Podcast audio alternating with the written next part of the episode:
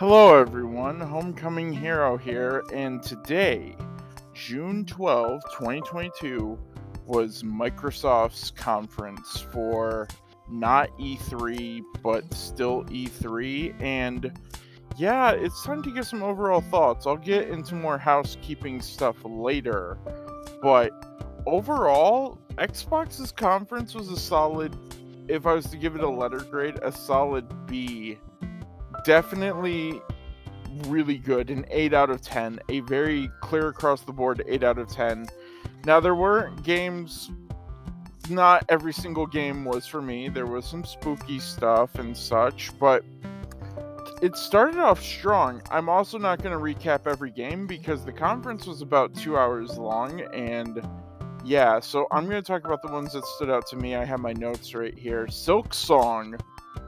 wow the game that everyone has been asking for has finally been given a not a release date, but at least a new trailer, proof of you know it's still going, it's still happening, and seeing Silksong was really really awesome. That was that was really cool.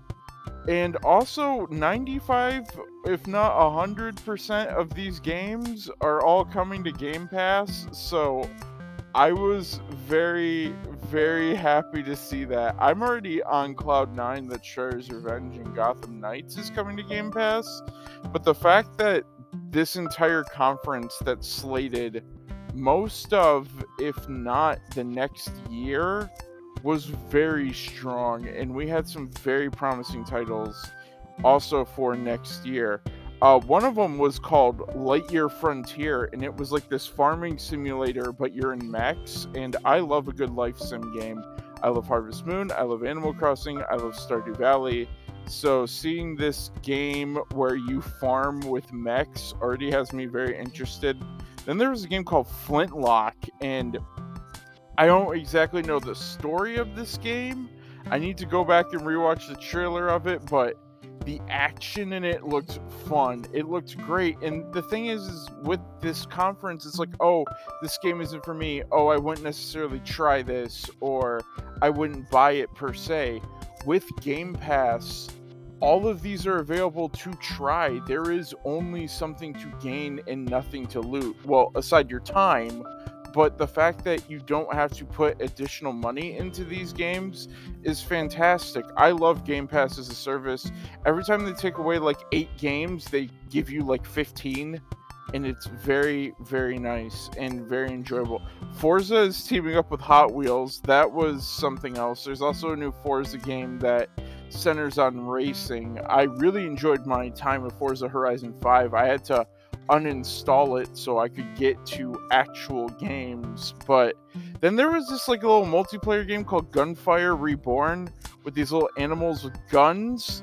And it's a four player roguelike and it comes out in October and I wouldn't buy it, but it's on Game Pass, so if I can get some friends to play it, I am 100% on board for that there was uh, i believe it's called nararaka there was a battle royale that is also has single player content on game pass that is coming out in the next week or so and it looked very interesting. I'm always down for a new battle royale.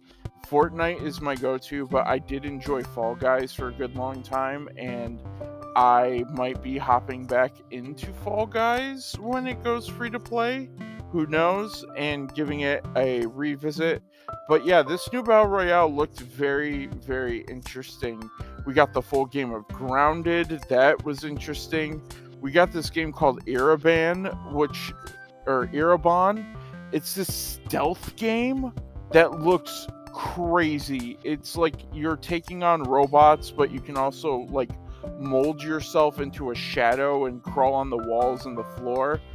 I saw the Game Pass. It may not come out till next year. Same thing with Flintlock, but both of them said Game Pass, so it's like, yeah, it's not till next year, but we saw some very fascinating gameplay and trailer footage, and it's like, I'm interested that day one on Game Pass really is good. The fact that these games are going to be available means even more people get to try them. And this one looked very fascinating. There were a few updates to a few other games, and then there's one called Ravenlok. Ravenlok looked fascinating and looked really cool.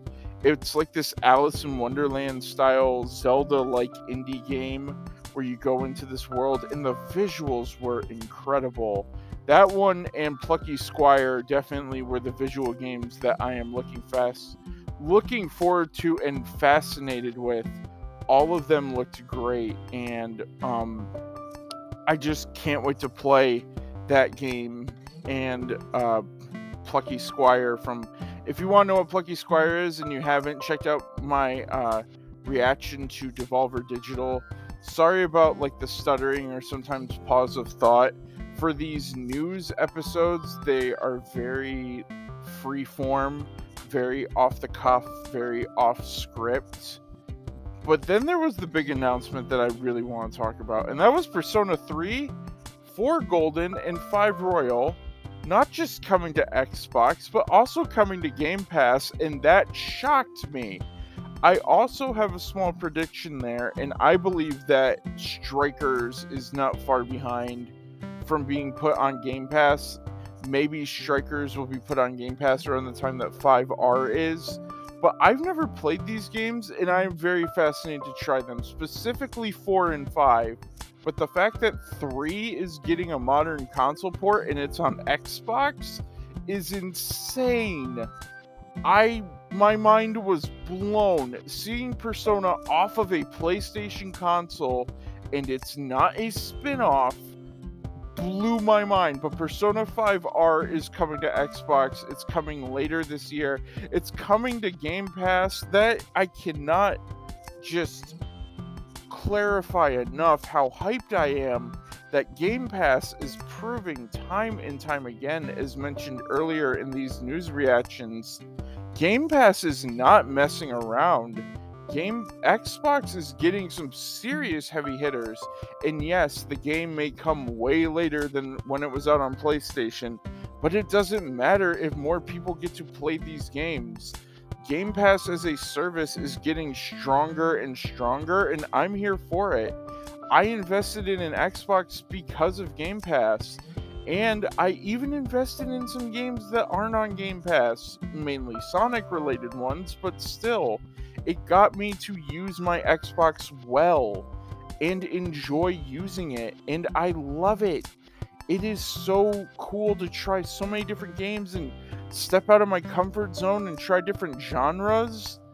It's really awesome, and that's what I feel like this conference was all about.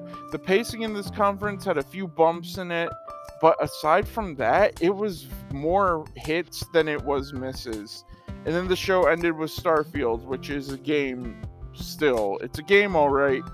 I hope people who enjoy that type of game enjoy it. But as for me, um, no Slime Rancher 2.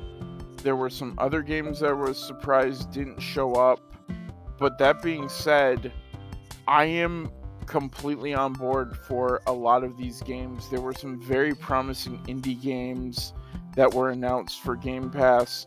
There's a game where I get to farm in a mech and then I can turn around and also play a game where I can explore like some Wonderland, like cool Zelda like experience.